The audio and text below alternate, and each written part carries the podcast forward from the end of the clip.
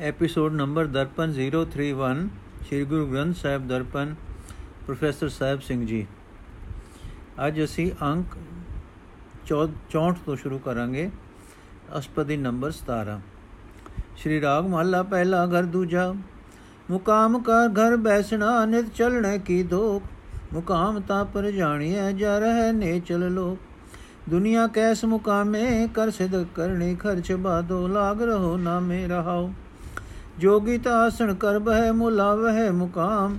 ਪੰਡਿਤ ਬਖਾਣੈ ਪੋਥੀਆਂ ਸਿਧ ਬਹਿ। ਦੇਵ ਸਥਾਨ, ਸੁਰ ਸਿਧ ਗਣ ਗੰਧਰਵ, ਮੁਨ ਜਨ ਸੇਖ ਪੀਰ ਸਲਾਰ। ਦਰ ਕੂਚ ਕੂਚਾ ਕਰ ਗਏ, ਅਵਰੇ ਵਿਚਲਣ ਹਾਰ। ਸੁਲਤਾਨ ਖਾਨ ਮਲੂਕ ਉਮਰੇ ਗਏ, ਕਰ ਕਰ ਕੂਚ। ਗੜੀ ਮੋਤ ਕੇ ਚਲਣਾ ਦਿਲ ਸਮਝ ਤੂੰ ਵੀ ਪਹੁੰਚ।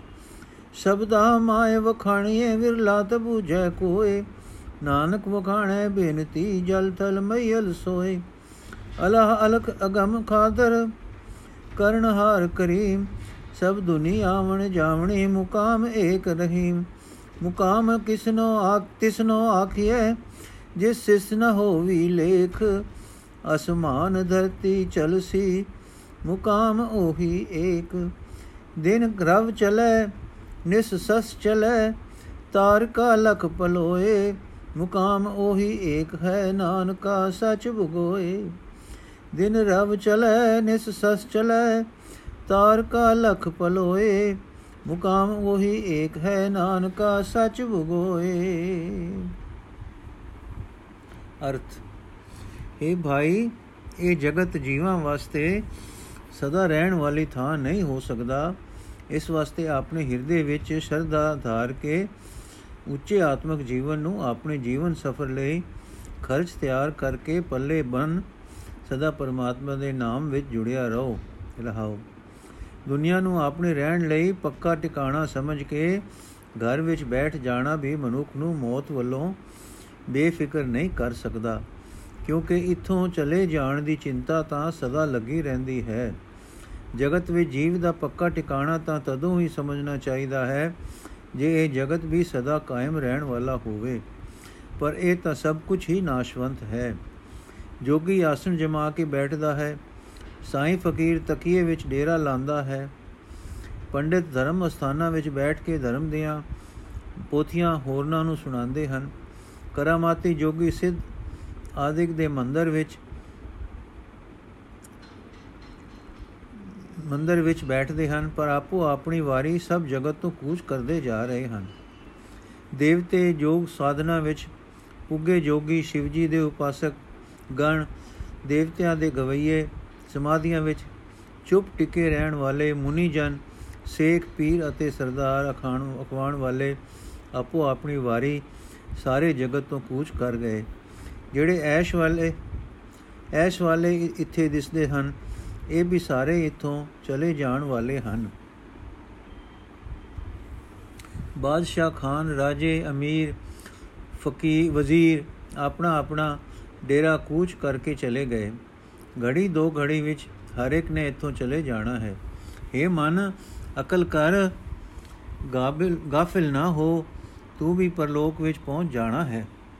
ਨਾਨਕ ਬੇਨਤੀ ਕਰਦਾ ਹੈ ਜ਼ੁਬਾਨੀ ਜ਼ੁਬਾਨੀ ਤਾਂ ਹਰ ਕੋਈ ਆਖਦਾ ਹੈ, ਪਰ ਕੋਈ ਵਿਰਲਾ ਹੀ ਯਕੀਨ ਲਿਆਉਂਦਾ ਹੈ ਕਿ ਹਰ ਇੱਕ ਜੀਵ ਨੇ ਇੱਥੋਂ ਚਲੇ ਜਾਣਾ ਹੈ। ਤੇ ਇੱਥੇ ਸਿਰਫ ਉਹੀ ਪਰਮਾਤਮਾ ਅਟਲ ਰਹਿਣ ਵਾਲਾ ਹੈ, ਜੋ ਜਲ ਵਿੱਚ, ਧਰਤੀ ਵਿੱਚ, ਪੁਲਾੜ ਵਿੱਚ ਹਰ ਥਾਂ ਮੌਜੂਦ ਹੈ। ਸਾਰੀ ਦੁਨੀਆ ਆਵਣ ਜਾਵਣ ਵਾਲੀ ਹੈ, ਨਾਸ਼ਵੰਤ ਹੈ। ਸਦਾ ਕਾਇਮ ਰਹਿਣ ਵਾਲਾ ਸਿਰਫ ਇੱਕ ਉਹ ਹੈ, ਜੋ ਅੱਲਾ ਅਖਵਾਂਦਾ ਹੈ, ਜੋ ਅਲਖ ਹੈ, ਅਪਹੁੰਚ ਹੈ ਜੋ ਸਾਰੀ ਕੁਦਰਤ ਦਾ ਮਾਲਕ ਹੈ, ਜੋ ਸਾਰੇ ਜਗਤ ਦਾ ਰਚਨਹਾਰ ਹੈ, ਜੋ ਸਭ ਜੀਵਾਂ ਉੱਤੇ ਰਹਿਮ ਕਰਨ ਵਾਲਾ ਹੈ। ਸਦਾ ਕਾਇਮ ਰਹਿਣ ਵਾਲਾ ਸਿਰਫ ਉਹ ਪਰਮਾਤਮਾ ਨੂੰ ਹੀ ਕਿਹਾ ਜਾ ਸਕਦਾ ਹੈ, ਜਿਸ ਦੇ ਸਿਰ ਉੱਤੇ ਮੌਤ ਦਾ ਲੇਖ ਨਹੀਂ ਹੈ। ਇਹ ਆਕਾਸ਼, ਇਹ ਧਰਤੀ ਸਭ ਕੁਝ ਨਾਸ਼ਵੰਤ ਹੈ, ਪਰ ਉਹ ਇੱਕ ਪਰਮਾਤਮਾ ਸਦਾ ਅਟਲ ਹੈ। हे ਨਾਨਕ, ਇਹ ਅਟਲ ਬਚਨ ਕਹਿ ਕੇ, ਕਹਿ ਦੇ, ਦਿਨ ਅਤੇ ਸੂਰਜ ਨਾਸ਼ਵੰਤ ਹਨ। ਰਾਤ ਅਤੇ ਚੰ드ਰਮਾ ਨਾਸ਼ਵੰਤ ਹਨ। ਇਹ ਦਿਸਦੇ ਲੱਖਾਂ ਹੀ ਤਾਰੇ ਵੀ ਨਾਸ਼ ਹੋ ਜਾਣਗੇ। ਸਦਾ ਕਾਇਮ ਰਹਿਣ ਵਾਲਾ ਸਿਰਫ ਇੱਕ ਪਰਮਾਤਮਾ ਹੀ ਹੈ। ਮਹੱਲੇ ਪਹਿਰੇ 17 ਅਸ਼ਪਦੀਆਂ। ਇਹ 18 ਅਸ਼ਪਦ 17 ਅਸ਼ਪਦੀਆਂ ਮਹੱਲਾ ਪਹਿਲੇ ਦੀਆਂ ਸੰਪੂਰਨ ਹੋਈਆਂ। ਹੁਣ ਮਹੱਲਾ ਤੀਜਾ ਸ਼ੁਰੂ ਹੋਏਗਾ। ਸ੍ਰੀ ਰਾਗ ਮਹੱਲਾ ਤੀਜਾ, ਘਰ ਪਹਿਲਾ ਅਸ਼ਪਦੀਆ, ਇੱਕ ਓੰਕਾਰ ਸਤਗੁਰ ਪ੍ਰਸਾਦ ਗੁਰਮੁਖ ਕਿਰਪਾ ਕਰੇ ਭਗਤ ਦੀ ਜੈ, ਬਿਨ ਗੁਰ ਭਗਤ ਨਾ ਹੋਏ, ਆਪੇ ਆਪ ਮਿਲਾਏ ਬੂਝੈ, ਤਾਂ ਨਿਰਮਲ ਹੋਵੇ ਕੋਈ ਹਰ ਜਿਉ ਸੱਚਾ ਸੱਚੀ ਬਾਣੀ, ਸ਼ਬਦ ਮਿਲਾਵਾ ਹੋਏ। ਭਾਈ ਰੇ, ਭਗਤ ਹੀਣ ਕਾਹੇ ਜਗ ਆਇਆ? ਪੂਰੇ ਗੁਰ ਕੀ ਸੇਵ ਨ ਕੀਨੀ, ਬਿਰਥਾ ਜਨਮ ਗਵਾਇਆ ਰਹਾਉ। ਆਪੇ ਹਰ ਜਗ ਜੀਵਨ ਦਾਤਾ, ਆਪੇ ਬਖਸ਼ ਮਿਲਾਏ। ਜੀ ਜਾਣਤੇ ਕਿਆ ਵਿਚਾਰੇ, ਕਿਆ ਕੋ ਆਖ ਸੁਣਾਏ। ਗੁਰਮੁਖ ਆਪੇ ਦੇ ਵਡਿਆਈ, ਆਪੇ ਸੇਵ ਕਰਾਏ। ਦੇ ਕੁਟਮ ਹੋਲੋ ਬਾਣਾ ਚਲਦਿਆਂ ਨਾਲ ਨ ਜਾਈ। ਸਤਗੁਰ ਸੇਵ ਗੁਣ ਨਿਧਾਨ ਪਾਇਆ, ਤਿਸ ਕੀ ਕੀਮ ਨ ਪਾਈ। ਪ੍ਰਭ ਸਖਾ ਹਰ ਜਿਉ, ਮੇਰਾ ਅੰਤੇ ਹੋਏ ਸਖਾਈ। ਪੇ ਏੜੇ ਜਗ ਜੀਵਨ ਦਾਤਾ ਮਨ ਮੁਖ ਪਤ ਗਵਾਈ। ਬਿਨ ਸਤਗੁਰ ਕੋ ਮਗ ਨ ਜਾਣੈ ਅੰਦੇ ਠੋਰ ਨ ਕਾਈ। ਘਰ ਸੁਖ ਦਾਤਾ, ਮਨ ਨਹੀਂ ਵਸਿਆ, ਅੰਤ ਗਿਆ ਬਚਤਾਈ ਪੇੜੈ ਜਗ ਜੀਵਨ ਦਾਤਾ, ਗੁਰਮਤ ਮਨ ਵਸਾਇਆ। ਅੰਦਿਨ ਭਗਤ ਕਰੇ ਦਿਨ ਰਾਤੀ ਹੋ ਮੈਂ ਮੋਹ ਚੁਕਾਇਆ। ਜਿਸ ਕੋ, ਜਿਸ ਸਿਉ ਦਾਤਾ, ਜਿਸ ਸਿਉ ਰਾਤਾ ਤੈਸੋ ਹੋਵੇ ਸੱਚੇ ਸੱਚ ਸਮਾਇਆ। ਆਪੇ ਨਦਰ ਕਰੇ, ਭਾਉ ਲਾਏ, ਗੁਰ ਸਬਦੀ ਵਿਚਾਰ। ਸਤਗੁਰ ਸੇਵੀਏ ਸਹਿ ਉਪਜੈ ਹਉਮੈ ਤਿਸਨਾ ਮਾਰ। ਹਰ ਗੁਣ ਦਾਤਾ, ਸਦ ਮਨ ਵਸੈ, ਸਚ ਰਖਿਆ ਉਰਧਾਰ ਪਵ ਮੇਰਾ ਸਦਾ ਨਿਰਮਲਾ ਮਨ, ਨਿਰਮਲ ਪਾਇਆ ਜਾਏ।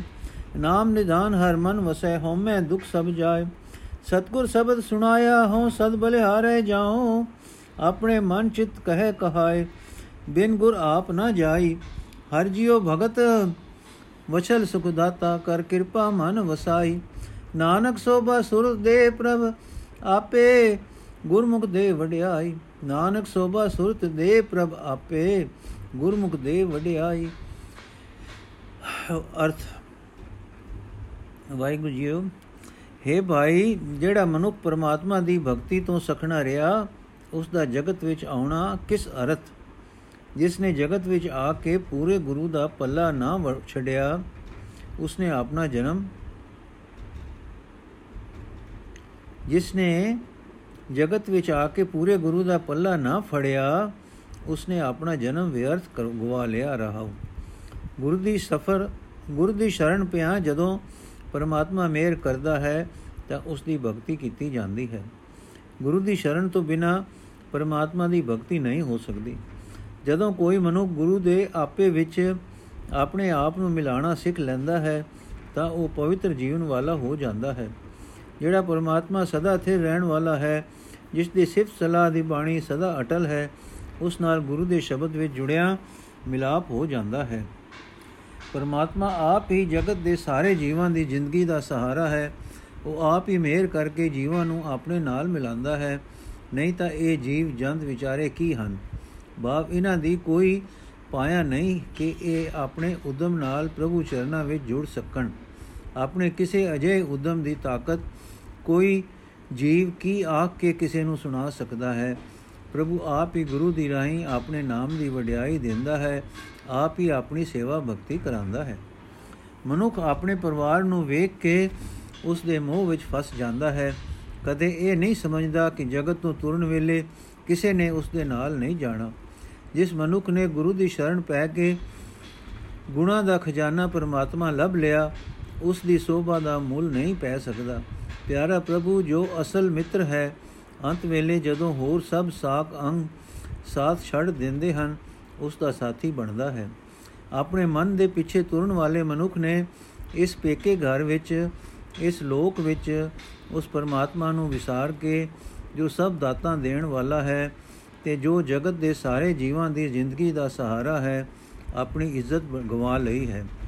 ਗੁਰੂ ਦੀ ਸ਼ਰਨ ਤੋਂ ਬਿਨਾ ਕੋਈ ਮਨੁੱਖ ਜੀਵਨ ਦਾ ਸਹੀ ਰਸਤਾ ਨਹੀਂ ਸਮਝ ਸਕਦਾ।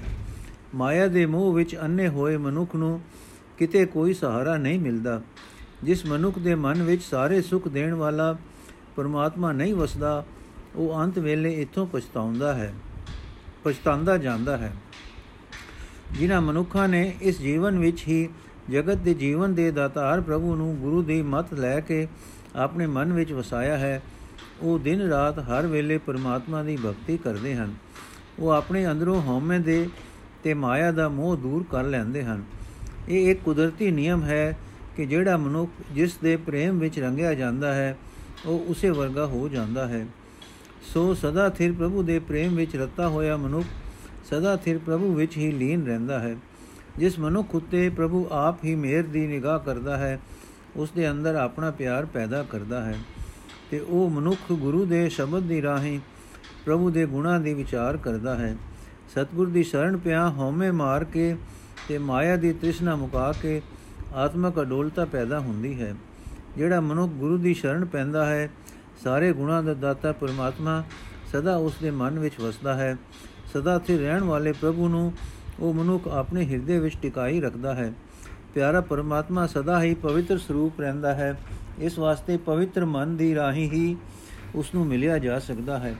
ਪਰਮਾਤਮਾ ਦਾ ਨਾਮ ਜੋ ਸਾਰੇ ਗੁਣਾਂ ਦਾ ਖਜ਼ਾਨਾ ਹੈ, ਜਿਸ ਮਨੁੱਖ ਦੇ ਮਨ ਵਿੱਚ ਵਸ ਪੈਂਦਾ ਹੈ ਉਸ ਦਾ ਸਾਰਾ ਦਾ, ਸਾਰਾ ਹਉਮੈ ਦਾ ਦੁੱਖ ਦੂਰ ਹੋ ਜਾਂਦਾ ਹੈ। ਮੈਂ ਉਸ ਭਾਗਾਂ ਵਾਲੇ ਮਨੁੱਖ ਤੋਂ ਸਦਾ ਕੁਰਬਾਨ ਜਾਂਦਾ ਹਾਂ ਜਿਸ ਨੂੰ ਸਤਿਗੁਰੂ ਨੇ ਪਰਮਾਤਮਾ ਦੀ ਸਿਫਤ ਸਲਾਹ ਦਾ ਸ਼ਬਦ ਸੁਣਾ ਦਿੱਤਾ ਹੈ। ਬਾਪ ਜਿਸ ਦੀ ਸੁਰਤ ਗੁਰੂ ਨੇ ਸਿਫਤ ਸਲਾਹ ਵਿੱਚ ਜੋੜ ਦਿੱਤੀ ਹੈ। ਬੇਸ਼ੱਕ ਕੋਈ ਮਨੁੱਖ ਆਪਣੇ ਮਨ ਵਿੱਚ, ਆਪਣੇ ਚਿੱਤ ਵਿੱਚ ਇਹ ਆਖੇ ਕਿ ਮੈਂ ਆਪਣੇ ਅੰਦਰੋਂ ਆਪਾ ਭਾਵ ਦੂਰ ਕਰ ਲਿਆ ਹੈ, ਹੋਰਨਾਂ ਪਾਸੋਂ ਵੀ ਇਹ ਅਖਵਾ ਲਵੇ। ਕਿ ਇਹ ਇਸ ਨੇ ਆਪਾ ਭਾਵ ਦੂਰ ਕਰ ਲਿਆ ਹੈ, ਪਰ ਗੁਰੂ ਦੀ ਸ਼ਰਨ ਪੈਣ ਤੋਂ ਬਿਨਾ ਆਪਾ ਭਾਵ ਦੂਰ ਨਹੀਂ ਹੁੰਦਾ। ਪਰਮਾਤਮਾ ਆਪਣੀ ਭਗਤੀ ਨਾਲ ਪਿਆਰ ਕਰਨ ਵਾਲਾ ਹੈ, ਜੀਵਾਂ ਨੂੰ ਸਾਰੇ ਸੁੱਖ ਦੇਣ ਵਾਲਾ ਹੈ। ਜਿਸ ਮਨੁੱਖ ਉਤੇ ਉਹ ਕਿਰਪਾ ਕਰਦਾ ਹੈ, ਉਹ ਹੀ ਉਸ ਨੂੰ ਆਪਣੇ ਮਨ ਵਿੱਚ ਵਸਾਉਂਦਾ ਹੈ। ਇਹ ਨਾਨਕ, ਪਰਮਾਤਮਾ ਜੀਵ ਨੂੰ ਗੁਰੂ ਦੀ ਸ਼ਰਨ ਪਾ ਕੇ ਆਪ ਹੀ ਸਿਫਤ ਸਲਾਹ ਵਾਲੀ ਸੁਰਤ ਬਖਸ਼ਦਾ ਹੈ ਤੇ ਫਿਰ ਆਪ ਹੀ ਉਸ ਨੂੰ ਲੋਕ ਪਰਲੋਕ ਵਿੱਚ ਸੋਭਾ ਤੇ ਵਡਿਆਈ ਦਿੰਦਾ ਹੈ। ਵਾਹਿਗੁਰੂ ਜੀ ਕਾ ਖਾਲਸਾ, ਵਾਹਿਗੁਰੂ ਜੀ ਕੀ ਫਤਿਹ। ਅੱਜ ਦਾ ਐਪੀਸੋਡ ਸਮਾਪਤ ਹੋਇਆ ਜੀ। ਇੱਕ ਅਸ਼ਟਪਦੀ ਹੋਰ ਕਰਾਂਗੇ ਜੀ। ਸ਼੍ਰੀ ਰਾਗ ਮਹੱਲਾ ਤੀਜਾ, ਹਉਮੈ ਕਰਮ ਕਮਾਉਂਦੇ, ਜਮ ਡੰਡ ਲੱਗੇ ਤਿਨੇ ਆਏ। ਜੇ ਸਤਗੁਰ ਸੇਵਨ ਸੇ ਉਬਰੇ ਹਰ ਸੇਤੀ ਲਿਵਲਾਏ ਮਨ ਰੇ ਗੁਰਮੁਖ ਨਾਮ ਧਿਆਏ ਦੁਰਪੂਰਵ ਕਰਤੇ ਲਿਖਿਆ, ਤਿਨਾ ਗੁਰਮੁਖ ਨਾਮ ਸਮਾਏ ਰਹਾਓ ਮਿਣ ਸਤਗੁਰ ਪ੍ਰਤੀਤ ਨ ਆਵਈ, ਕਾ ਨਾਮ ਨ ਲਾਗੈ ਭਾਉ ਸੁਪਨੇ ਸੁਖ ਨ ਪਾਵਈ, ਦੁਖ ਮੈਂ ਸਵੇ ਸਮਾਏ। ਜੋ ਹਰ ਹਰ ਕੀਚੇ ਬਹੁਤ ਲੋਚੀਐ, ਕਿਰਤ ਨ ਮੇਟਿਆ ਜਾਏ। ਹਰ ਕਾ ਬਾਣਾ ਭਗਤੀ ਮਨਿਆ, ਸੇ ਭਗਤ ਪਏ ਦਰ ਆਏ, ਦਰ ਥਾਏ। ਗੁਰ ਸ਼ਬਦ ਵਿੱਚ ਦਿੜਾਵੇ, ਰੰਗ ਸਿਓ ਮਿਨ ਕਿਰਪਾ ਲਿਆ ਨ ਜਾਏ। ਜੇ ਸੋ ਅੰਮ੍ਰਿਤ ਨੀਰੀਐ, ਵੀ ਬਿਖ ਫਲ ਲਾਗੇ ਧਾਏ। ਸੇ ਜਨ ਸੱਚੇ ਨਿਰਮਲੇ, ਜਿਨ ਸਤਗੁਰ ਨਾਲ ਪਿਆਰ ਸਤੁਰ ਕਾ ਬਾਣਾ ਕਮਾਵ ਦੇ ਵਿੱਚ ਹਉਮੈ ਤਜ ਵਿਕਾਰ। ਮਨ ਹਟ ਕਿਤੇ ਉਪਾਏ ਨ ਛੁਟਿਆ ਸਿਮਰਤ ਸ਼ਾਸਤਰ ਸੋਧ ਹੋ ਜਾਏ। ਮਿਲ ਸੰਗਤ ਸਾਧੂ ਉਮਰੇ ਗੁਰ ਕਾ ਸ਼ਬਦ ਕਮਾਏ। ਹਰ ਕਾ ਨਾਮ ਨਿਧਾਨ ਹੈ ਜਿਸ ਅੰਤ ਨ ਪਾਰਾਵਾਰ ਗੁਰਮੁਖ ਸੋਈ ਸੋਂਦੇ, ਜਿਨ ਕਿਰਪਾ ਕਰੇ ਕਰਤਾਰ। ਨਾਨਕ ਦਾਤਾ ਏਕ ਹੈ, ਦੂਜਾ ਹੋਰ ਨ ਕੋਈ। ਗੁਰ ਪ੍ਰਸਾਦੀ ਪਾਈ ਹੈ, ਕਰਮ ਪ੍ਰਾਪਤ ਹੋਏ। ਗੁਰ ਪ੍ਰਸਾਦੀ ਪਾਈ ਹੈ, ਕਰਮ ਪ੍ਰਾਪਤ ਹੋਏ। ਅਰਥ ਹੈ, ਮੇਰੇ ਮਨ, ਗੁਰੂ ਦੀ ਸ਼ਰਨ ਪੈ ਕੇ ਪਰਮਾਤਮਾ ਦਾ ਨਾਮ ਸਿਮਰ। ਨਾਮ ਬੜੀ ਦੁਰਲਭ ਦਾਤ ਹੈ। ਗੁਰੂ ਦੀ ਸਿੱਖਿਆ ਤੇ ਤੁਰ ਕੇ ਉਹਨਾਂ ਬੰਦਿਆਂ ਦੀ ਹੀ ਪ੍ਰਭੂ ਦੇ ਨਾਮ ਵਿੱਚ ਲੀਨਤਾ ਹੁੰਦੀ ਹੈ, ਜਿਨ੍ਹਾਂ ਦੇ ਮੱਥੇ ਉੱਤੇ ਕਰਤਾਰ ਨੇ ਦੁਰੋਂ ਹੀ ਉਹਨਾਂ ਦੀ ਪਹਿਲੇ ਜਨਮ ਦੀ ਕੀਤੀ ਨੇਕ ਕਮਾਈ ਅਨੁਸਾਰ ਲੇਖ ਲਿਖ ਦਿੱਤਾ ਹੈ, ਰਹਾਓ। ਜਿਹੜੇ ਮਨੁ ਕੋਈ ਮਿੱਥੇ ਹੋਏ ਧਾਰਮਿਕ ਕੰਮ ਕਰਦੇ ਹਨ, ਤੇ ਇਹ ਹਉਮੈ ਵੀ ਕਰਦੇ ਹਨ ਕਿ ਅਸੀਂ ਧਾਰਮਿਕ ਕੰਮ ਕਰਦੇ ਹਾਂ, ਉਹਨਾਂ ਦੇ ਸਿਰ ਉੱਤੇ ਜਮ ਦਾ ਡੰਡਾ ਆ ਕੇ ਵੱਜਦਾ ਹੈ। ਪਰ ਜਿਹੜੇ ਮਨੁੱਖ ਗੁਰੂ ਦਾ ਆਸਰਾ ਲੈਂਦੇ ਹਨ, ਉਹ ਪ੍ਰਭੂ ਚਰਨਾਂ ਵਿੱਚ ਜੁੜ, ਸੁਰਤ ਜੋੜ ਕੇ ਇਸ ਮਾਰ ਤੋਂ ਬਚ ਜਾਂਦੇ ਹਨ। ਗੁਰੂ ਦੀ ਸ਼ਰਨ ਪੈਣ ਤੋਂ ਬਿਨਾ ਮਨੁੱਖ ਦੇ ਮਨ ਵਿੱਚ ਪਰਮਾਤਮਾ ਵਾਸਤੇ ਸ਼ਰਧਾ ਪੈਦਾ ਨਹੀਂ ਹੁੰਦੀ। ਨਾ ਪਰਮਾਤਮਾ ਦੇ ਨਾਮ ਵਿੱਚ ਉਸ ਦਾ ਪਿਆਰ ਬਣਦਾ ਹੈ, ਤੇ ਨਤੀਜਾ ਇਹ ਨਿਕਲਦਾ ਹੈ ਕਿ ਉਸ ਨੂੰ ਸੁਪਨੇ ਵਿੱਚ ਹੀ ਸੁਖ ਨਸੀਬ ਨਹੀਂ ਹੁੰਦਾ। ਉਸ ਨੂੰ ਸੁਪਨੇ ਵਿੱਚ ਵੀ ਸੁਖ ਨਸੀਬ ਨਹੀਂ ਹੁੰਦਾ। ਉਹ ਸਦਾ ਦੁਖੀ, ਦੁੱਖਾਂ ਵਿੱਚ ਹੀ ਘਿਰਿਆ ਰਹਿੰਦਾ ਹੈ। ਆਪਣੇ ਮਨ ਦੇ ਪਿੱਛੇ ਤੁਰਨ ਵਾਲੇ ਮਨੁੱਖ ਵਾਸਤੇ ਜੇ ਇਹ ਬੜੀ ਤਾਂਗ ਵੀ ਕਰੀਏ ਕਿ ਉਹ ਪਰਮਾਤਮਾ ਦਾ ਸਿਮਰਨ ਕਰੇ,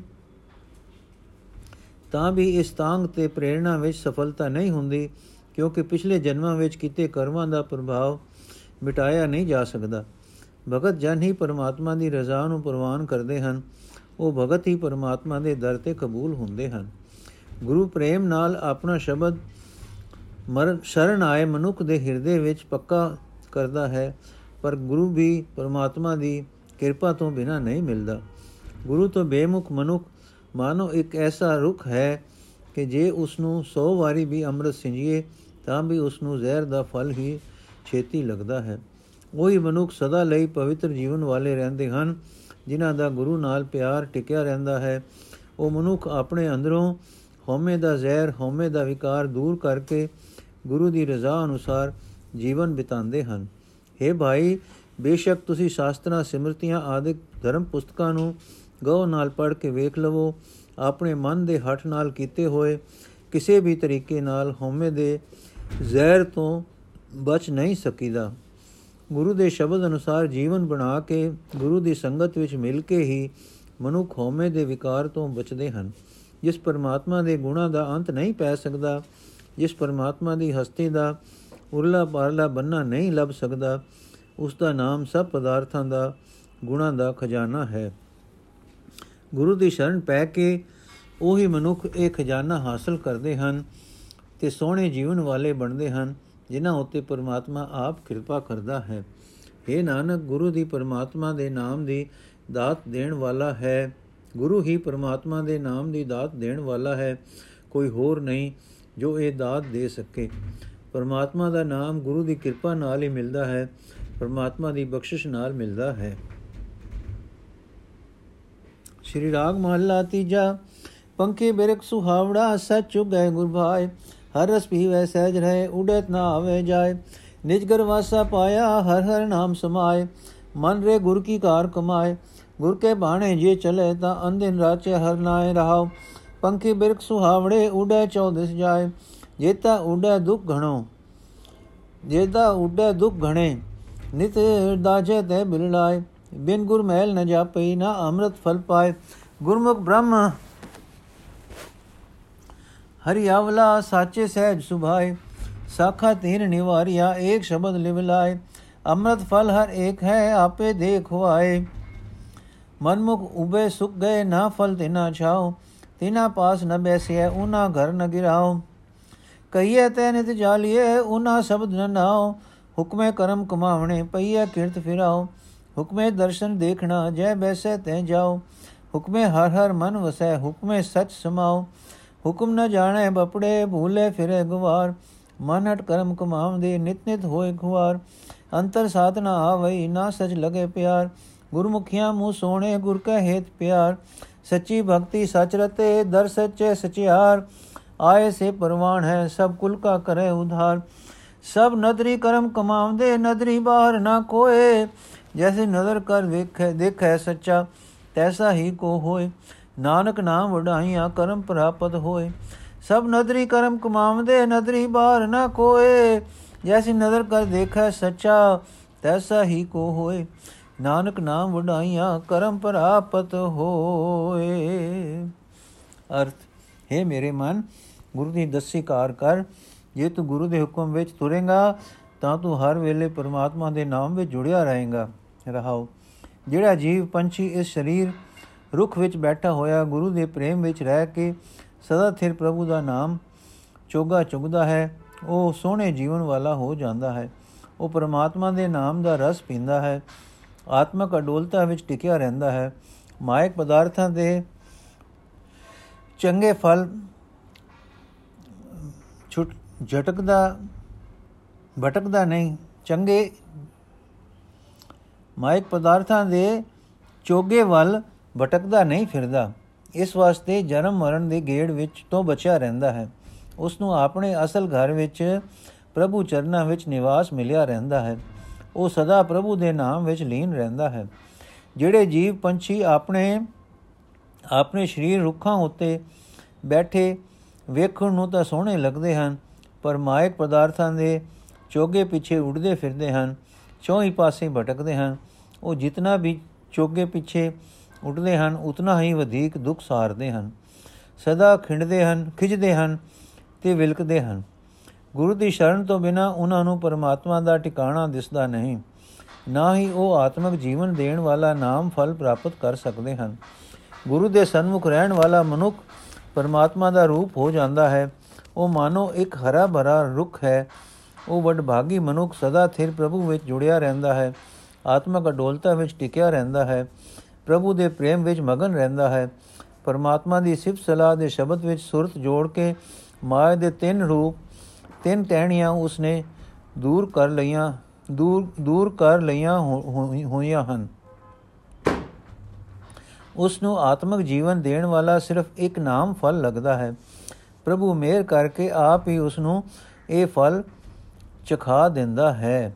ਪ੍ਰਭੂ ਪਰ ਆਪਣੇ ਮਨ ਦੇ ਪਿੱਛੇ ਤੁਰਨ ਵਾਲੇ ਮਨੁੱਖ ਮਾਨੋ, ਉਸ ਰੁੱਖ ਉਹ ਰੁੱਖ ਹਨ ਜੋ ਖਲੋਤੇ ਖਲੋਤੇ ਹੀ ਸੁੱਕ ਗਏ ਹਨ। ਉਹਨਾਂ ਨੂੰ ਨਾ ਹੀ ਫਲ ਲੱਗਦਾ ਹੈ, ਨਾ ਹੀ ਉਹਨਾਂ ਦੀ ਛਾਂ ਹੁੰਦੀ ਹੈ। ਭਾਵ, ਨਾ ਹੀ ਉਹਨਾਂ ਪਾਸੋਂ ਉਹਨਾਂ ਪਾਸ ਪ੍ਰਭੂ ਦਾ ਨਾਮ ਹੈ ਤੇ ਨਾ ਹੀ ਉਹ ਕਿਸੇ ਦੀ ਸੇਵਾ ਕਰਦੇ ਹਨ। ਉਹਨਾਂ ਦੇ ਪਾਸ ਬੈਠਣਾ ਨਹੀਂ ਚਾਹੀਦਾ। ਉਹਨਾਂ ਦਾ ਕੋਈ ਘਰ ਘਾਟ ਨਹੀਂ ਹੈ। ਉਹਨਾਂ ਨੂੰ ਕੋਈ ਆਤਮਿਕ ਸਹਾਰਾ ਨਹੀਂ ਮਿਲਦਾ। ਉਹ ਮਨਮੁਖ ਭੁੱਖ ਸਦਾ ਕਟਿਏ ਕਟਿਏ ਕਟਿੰਦੇ ਹਨ। ਉਹ ਮਨਮੁਖ ਭੁੱਖ ਸਦਾ ਕਟਿੰਦੇ ਹਨ ਤੇ ਸੜੀ, ਸੜਿੰਦੇ ਹਨ। ਬਾ ਮਾਇਆ ਦੇ ਮੋਹ ਦੇ ਕਾਰਨ ਉਹ ਨਿਤ ਦੁਖੀ ਰਹਿੰਦੇ ਹਨ। ਉਹਨਾਂ ਪਾਸ ਨਾ ਪ੍ਰਭੂ ਦੀ ਸਿਫਤ ਸਲਾਹ ਹੈ, ਨਾ ਪ੍ਰਭੂ ਦਾ ਨਾਮ ਹੈ। ਪਰ हे ਪ੍ਰਭੂ, ਜੀਵਾਂ ਦੇ ਕੀ ਵਸ? ਤੇਰੇ ਹੁਕਮ ਵਿੱਚ ਹੀ ਜੀਵ ਕਰਮ ਕਮਾਉਂਦੇ ਹਨ। ਤੇਰੇ ਹੁਕਮ ਵਿੱਚ ਹੀ ਪਿਛਲੇ ਕੀਤੇ ਕਰਮਾਂ ਦੇ ਸੰਸਕਾਰਾਂ ਅਨੁਸਾਰ ਉਹਨਾਂ ਨੂੰ ਜਨਮ ਮਰਨ ਦਾ ਫੇਰ ਪਿਆ ਰਹਿੰਦਾ ਹੈ। ਤੇਰੇ ਹੁਕਮ ਅਨੁਸਾਰ ਹੀ ਕਈ ਜੀਵਾਂ ਨੂੰ ਤੇਰਾ ਦਰਸ਼ਨ ਪ੍ਰਾਪਤ ਹੋ ਜਾਂਦਾ ਹੈ। ਜਿੱਧਰ ਤੂੰ ਭੇਜਦਾ ਹੈ, ਉਧਰ ਜੀਵਾਂ ਨੂੰ ਜਾਣਾ ਪੈਂਦਾ ਹੈ। ਤੇਰੇ ਹੁਕਮ ਅਨੁਸਾਰ ਹੀ ਕਈ ਜੀਵਾਂ ਦੇ ਮਨ ਵਿੱਚ ਤੇਰਾ ਹਰ ਨਾ, ਹਰੀ ਨਾਮ ਵਸਦਾ ਹੈ। ਤੇਰੇ ਹੁਕਮ ਵਿੱਚ ਹੀ ਤੇਰੇ ਸਦਾ ਥਿਰ ਸਰੂਪ ਵਿੱਚ ਉਹਨਾਂ ਦੀ ਲੀਨਤਾ ਰਹਿੰਦੀ ਹੈ। ਕਈ ਐਸੇ ਵਿਚਾਰੇ ਮੂਰਖ ਹਨ ਜੋ ਪਰਮਾਤਮਾ ਦਾ ਹੁਕਮ ਨਹੀਂ ਸਮਝਦੇ। ਉਹ ਮਾਇਆ ਦੇ ਮੋਹ ਦੇ ਕਾਰਨ ਕੁਰਾਹੇ ਪੈ ਕੇ ਭਟਕਦੇ ਫਿਰਦੇ ਹਨ। ਉਹ ਗੁਰੂ ਦਾ ਆਸਰਾ ਛੱਡ ਕੇ ਆਪਣੇ ਮਨ ਦੇ ਹੱਠ ਨਾਲ ਕਈ ਕਿਸਮ ਦੇ ਮਿੱਥੇ ਹੋਏ ਧਾਰਮਿਕ ਕਰਮ ਕਰਦੇ ਹਨ, ਪਰ ਵਿਕਾਰਾਂ ਵਿੱਚ ਫਸੇ ਹੋਏ ਸਦਾ ਖੁਆਰ ਹੁੰਦੇ ਰਹਿੰਦੇ ਹਨ। ਉਹਨਾਂ ਦੇ ਮਨ ਵਿੱਚ ਸ਼ਾਂਤੀ ਨਹੀਂ ਆਉਂਦੀ, ਨਾ ਹੀ ਉਹਨਾਂ ਦਾ ਸਦਾ ਥਿਰ ਪ੍ਰਭੂ ਵਿੱਚ ਪਿਆਰ ਬਣਦਾ ਹੈ। ਗੁਰੂ ਦੇ ਸਨਮੁਖ ਰਹਿਣ ਵਾਲੇ ਮਨੁੱਖਾਂ ਦੇ ਮੂੰਹ ਨਾਮ ਦੀ ਲਾਲ ਲਾਲ ਲਾਲਗੀ ਨਾਲ ਸੋਹਣੇ ਲੱਗਦੇ ਹਨ। ਕਿਉਂਕਿ ਉਹ ਗੁਰੂ ਦੇ ਪ੍ਰੇਮ ਵਿੱਚ, ਗੁਰੂ ਦੇ ਪਿਆਰ ਵਿੱਚ ਟਿਕੇ ਰਹਿੰਦੇ ਹਨ। ਉਹ ਪ੍ਰਭੂ ਦੀ ਸਦਾ ਥਿਰ ਰਹਿਣ ਵਾਲੀ ਭਗਤੀ ਕਰਦੇ ਹਨ। ਉਹ ਸਦਾ ਥਿਰ ਪ੍ਰਭੂ ਦੇ ਪ੍ਰੇਮ ਰੰਗ ਵਿੱਚ ਰੰਗੇ ਰਹਿੰਦੇ ਹਨ। ਇਸ ਵਾਸਤੇ ਉਹ ਸਦਾ ਥਿਰ ਪ੍ਰਭੂ ਦੇ ਦਰ ਤੇ ਸੁਰਖਰੂ ਹੁੰਦੇ ਹਨ। ਉਹਨਾਂ ਬੰਦਿਆਂ ਦਾ ਹੀ ਜਗਤ ਵਿੱਚ ਆਉਣਾ ਕਬੂਲ ਹੈ। ਉਹ ਆਪਣੀ ਸਾਰੀ ਕੁੱਲ ਦਾ ਵੀ ਪਾਰ ਉਤਾਰਾ ਕਰ ਲੈਂਦੇ ਹਨ। ਪਰ ਜੀਵਾਂ ਦੇ ਵਸ ਦੀ ਗੱਲ ਨਹੀਂ। ਸਾਰੇ ਜੀਵ ਪਰਮਾਤਮਾ ਦੀ ਨਿਗਾਹ ਅਨੁਸਾਰ ਹੀ ਕਰਮ ਕਰਦੇ ਹਨ। ਉਸ ਦੀ ਨਿਗਾਹ ਤੋਂ ਬਾਹਰ ਕੋਈ ਜੀਵ ਨਹੀਂ। ਬਾ, ਕੋਈ ਜੀਵ ਪਰਮਾਤਮਾ ਤੋਂ ਆਕੀ ਹੋ ਕੇ ਕੁਝ ਨਹੀਂ ਕਰ ਸਕਦਾ।